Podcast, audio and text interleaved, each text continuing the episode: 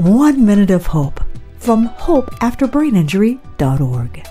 Dr. Dina Adams says it's a small word, just four letters, an unassuming noun. Yet it is a living and breathing word, something that many of us cannot live without. What is it? Hope.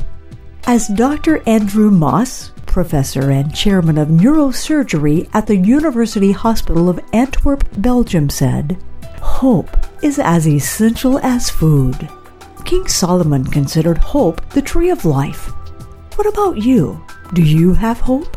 If not, borrow some of mine. I have hope for you. I fully believe that you are in the process of recovering. No matter your situation, no matter your circumstance, no matter your condition, you are a survivor. Hope is cheering you on.